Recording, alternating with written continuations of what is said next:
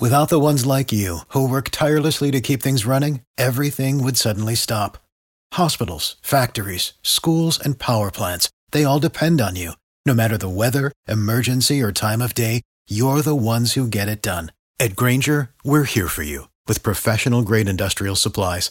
Count on real time product availability and fast delivery. Call click grainger.com or just stop by. Grainger for the ones who get it done.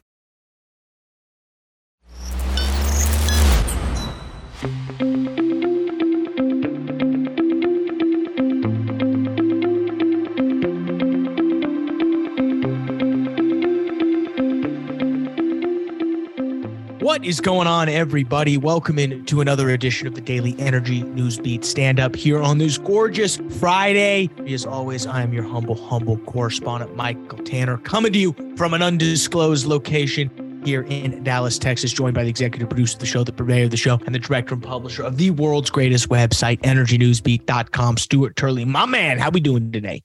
It's beautiful day. It's a beautiful day in the neighborhood. Boy, I just can kind of follow in your uh, lead there. Unless you're a uh, train, man, they're falling all over the place. I assume you have a great conspiracy lined up for us to talk about it, but it is really sad what has happened both in Ohio and this most recent train crash. So we, our hearts and, and, prayers go out to all of the uh, people affected by that. I mean, it seems like what's going on in Ohio is an absolutely ecological disaster, and there is literally nobody to be found helping them. So really, um, we could spend a whole show on that, but congratulations, guys. You made it to Friday. We can all take a deep breath. I don't know about you. I am very excited. Um, it's been a long week. It's been a good week, and we're about to get you out of here quickly. But first, we've got some great stories lined up. First off, Chinese refining giant resumes purchase of Russian flagship crude. Stu will cover what's going on with the Chinese refining game. Um, the next natural gas futures contracts suggest Europe's energy crisis isn't over. Hmm, interesting. I wonder what we can learn there. Um, next, we have troubling signs emerge as credit card debt hits record high. I'm still not convinced how this ties into the show, but Stu will correct me. Next, we have carbon offset markets that could reach 1 trillion with the right rules. I mean, if that title doesn't tell you everything that you need to know about the article, stick around and we'll tell you what it means. Um, next, we have Barclays vows to stop financing oil sands projects. I mean, it's just another example of banks getting out of oil and gas. Um, Stu will kick it over to me. I'll cover slightly what happened over in the overall markets today. We got some key jobs data and the PP, uh, the producer price index, um, which I think overall hampered markets, oil prices and gas prices down for separate reasons. Two things I'll cover. One, PDC jumps on the openly professing stock buyback train, and we'll read about what they're doing. And then also, I would be, I would be remiss if I didn't cover this specifically. The uh, CFTC, which is the Commodity Futures Trading Commission, with aggregates all of the uh, uh, commodities futures data. Um, some of their third party data dividers have been hacked a cyber related incident. So they've suspended their weekly Friday commitment of traders report. Uh, any trader out there listening wow. to me, uh, listening to this show, you would you, you you follow that immensely. You are not going to be seeing that for a couple weeks due to this cyber. So we'll we'll quickly top on that, and then we'll let you get out of here hopefully finish up your week and dive on into that weekend, guys. But first, check us out online at the world's greatest website, www.energynewsbeat.com. I promise you, it's the best place for all of your energy news. Dashboard.energynewsbeat.com, best place for um, all of your data and news combined. Again, we are hard at work at V2, coming to you, coming to a desktop computer near you soon. Stu, enough of the pleasantries. Where do you want to be? Well, you know, Michael, all this IR guy uh, stuff. Uh, do you think that their meeting with the IR guy starts with, "Hi, my name's Aaron, and I'm the IR guy of the week"? Because they're all having to like name buyouts and all this. I mean, buybacks and all these kind of programs. Almost sounds like an Alcoholics Anonymous around here with all that going on. Yeah, I guess you know the lib in you is coming out. You think stock buybacks are the equivalent of alcohol's anonymous. Nice. Nice. Well, I always knew you were a lib, Stu. I always knew you were a lib. What's this first story?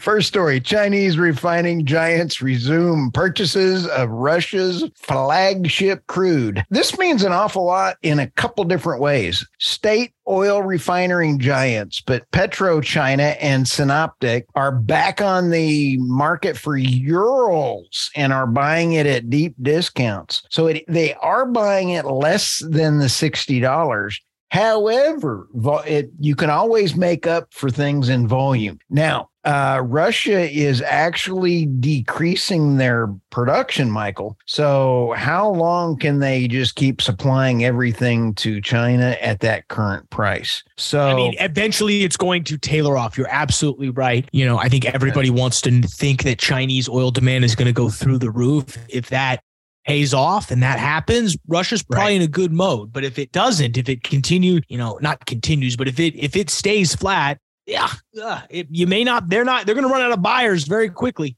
Oh yeah, absolutely. So this again follows in with everything that we've been talking about uh, as far as banks moving away. All right, let's go to the next one. Coming around the corner, natural gas futures suggest EU's crisis ain't over. First paragraph uh, Europe's natural gas futures point to structurally higher prices for the rest of the year as Europe will soon have to start filling inventories for the 2023 2024 comes down here prices likely to remain structurally higher before the Russian invasion. This is uh, Henning Gloystein, Director of Energy and Climate Resources at Eurasia Group. Wow.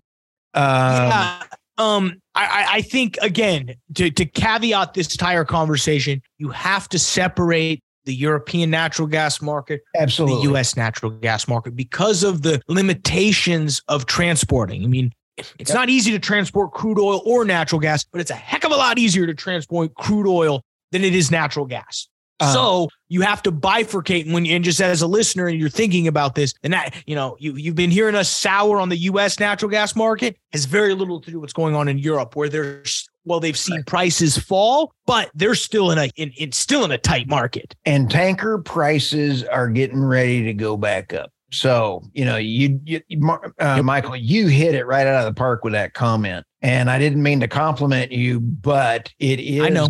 yeah hey uh, yeah, hey, it, I'll rub your belly later. All right, let's go to the next one. All right.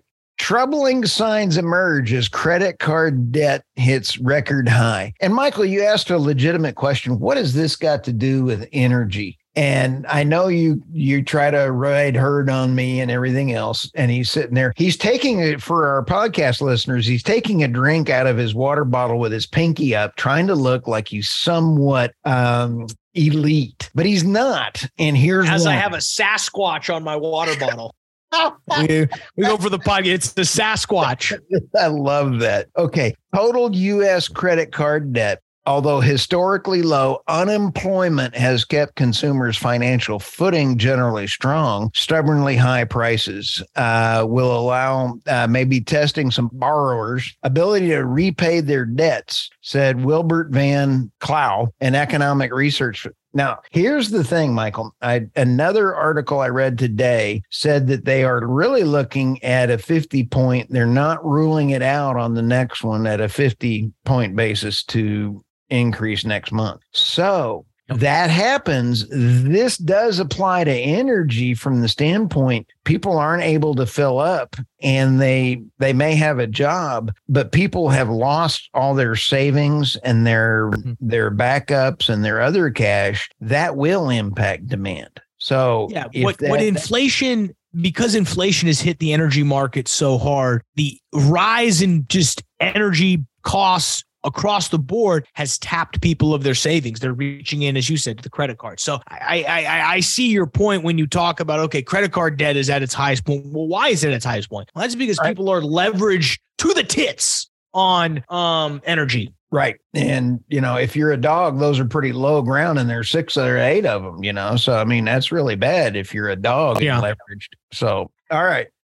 that was funny. Okay, let's go to the carbon offset uh, market, which could reach one tr- trillion, t- t- t- trillion with right rules. I know you got tickled at that, Michael. Uh, that was really pretty funny. New York and London, the total value of carbon credits produced and sold to help companies and individuals meet their decarbonization goals would approach 1 trillion as soon as 2037. I got a real problem with carbon credits. They they flat allow you to keep polluting and just pay for it and then you re, uh, raise your prices and the consumers end up paying for your still polluting So I'm not a carbon capture, or excuse me, uh, offset fan. You've been this a long week, Stu. We'll get you out of here quickly. Don't uh, worry. Um, here, here's. I feel you. It's a good. It's been a good week though.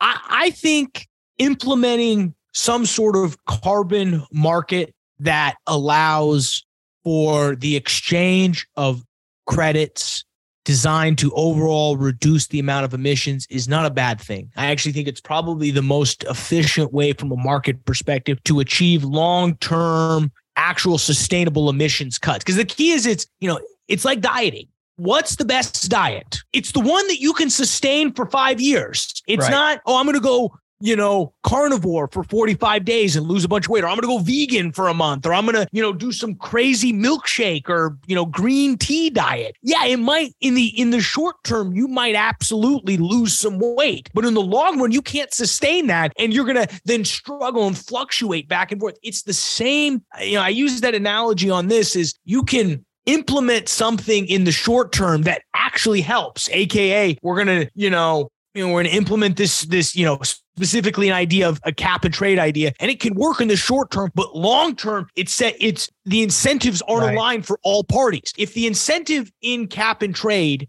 is to figure out a way to acquire credits so that you can trade, you're going about it wrong. The goal is to reduce emissions, and any right, exactly free, and any quote unquote free market solution that we come up with has to have that in mind which is why there needs to be regulated a little bit. I know you hate hearing that those two that one two words or one word two syllables reg or three syllables regulated. There needs to be some sort of cap around. Okay, this is there's there's the, this is the total amount of missions we can have, and over time it gets slightly smaller, slightly smaller, slightly smaller, and there's no real way to gain these credits other than you exist in a marketplace in which you're eligible to receive credits. That makes I sense. And, and and that is an excellent point. And I, you know, that I am not all anything for legislation through regulation. I have to give John Gutentag a, a shout out today. I uh, did an interview with him. He is an analyst from Enverus, and he also said that uh, there are some serious issues. Enverus, the company that used to sponsor the show. Oh yeah, uh, but they missed out on all the volume now. So anyway, but but rascals. But here's the thing. John Gutentag was dead on right. And he said that not only is there legislation in the new rules that are coming out, there's uh, legislation through regulation. There's also taxation through regulations. And I love that one. Addition no taxation without representation. We're going back to the Boston Tea Party. Absolutely. And and here's the thing some regulations are good, just like you described. But then also legislate legislation through taxation is bad. Taxation through regulation, which he had in the in the podcast today, was phenomenal. So I'm giving my hat, hats off to him for going through that. Yeah, I don't know how much I want to. I don't know how much I want to listen to a tax discussion with you, but um, I'll I'll leave. That. He's great. I'm a knucklehead. So I feel you.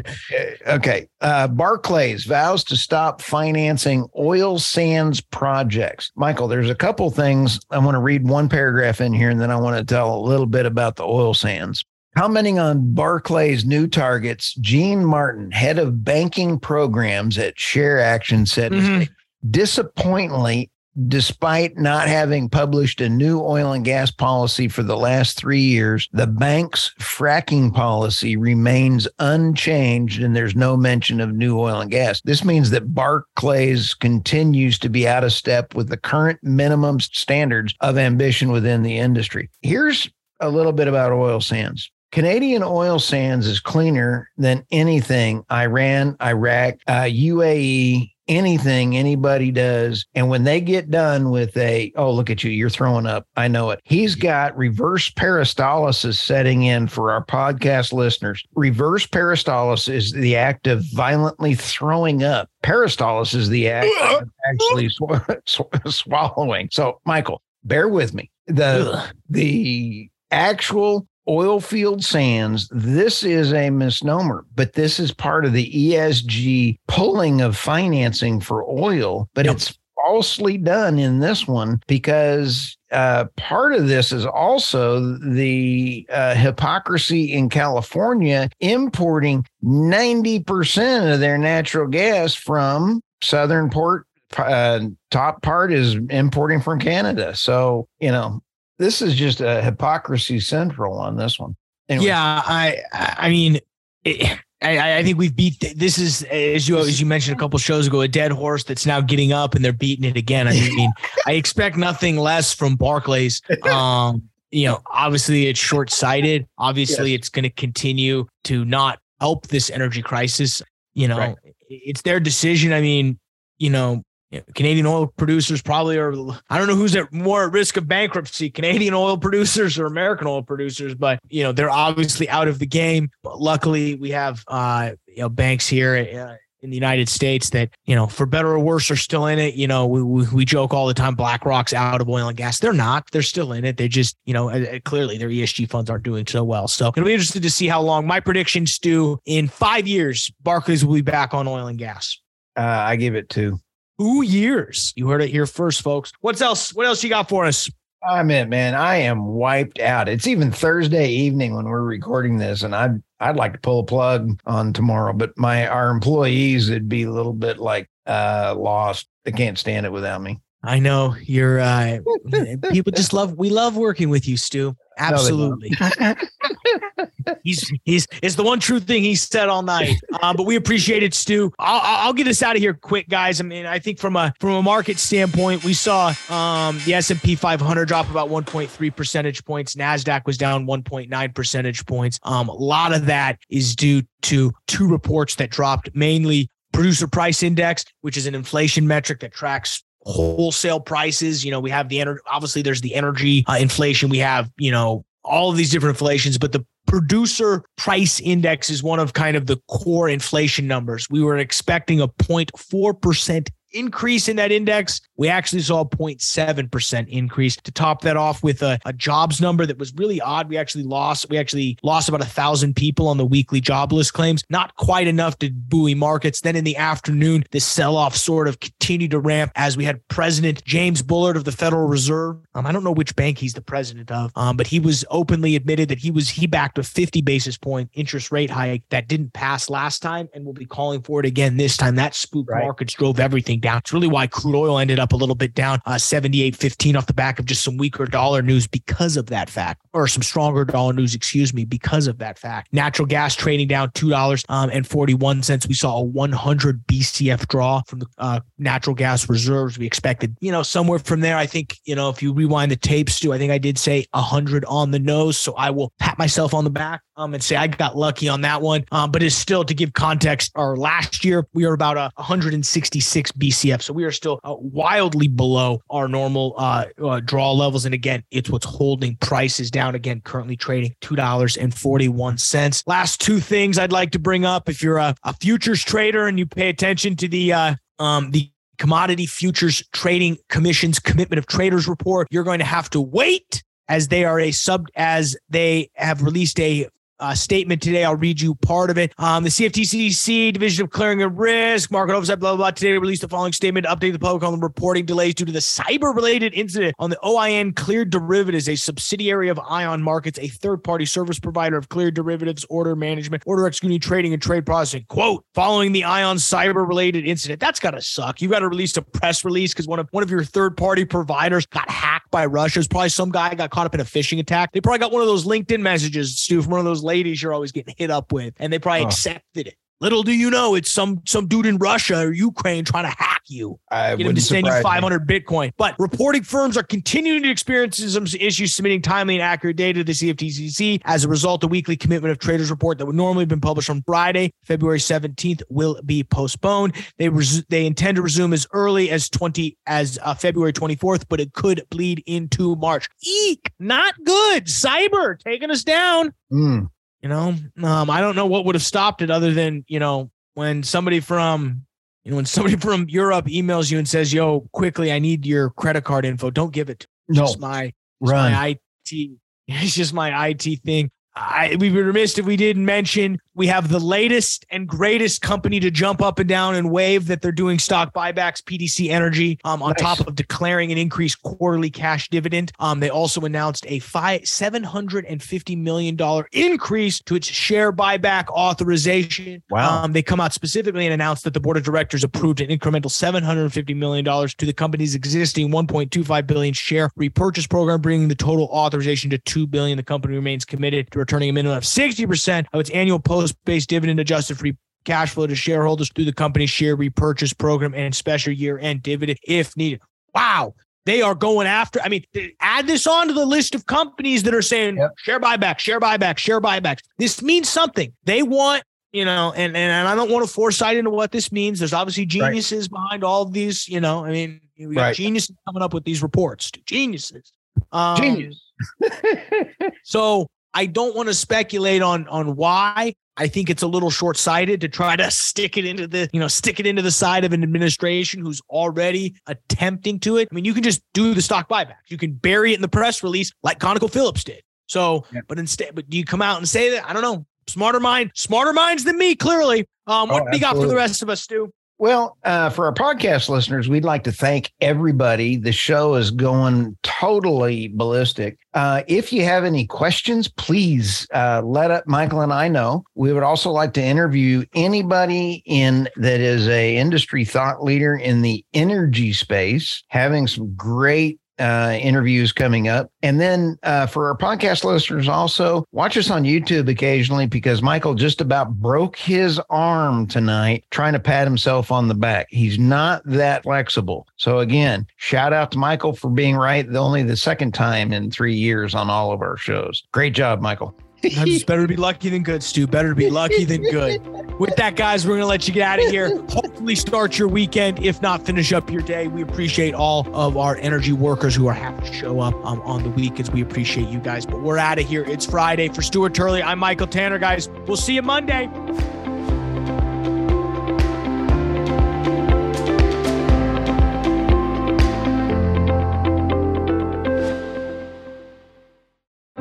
Grand Canyon University, we believe in equal opportunity, and the American dream starts with purpose. Whether your pursuit involves a bachelor's, master's, or doctoral degree, GCU's learning environments are designed for supportive networking and collaboration. With over 330 academic programs, GCU provides a path to help you fulfill your dreams. The pursuit to serve others is yours. Find your purpose at GCU. Private, Christian, affordable. Visit gcu.edu.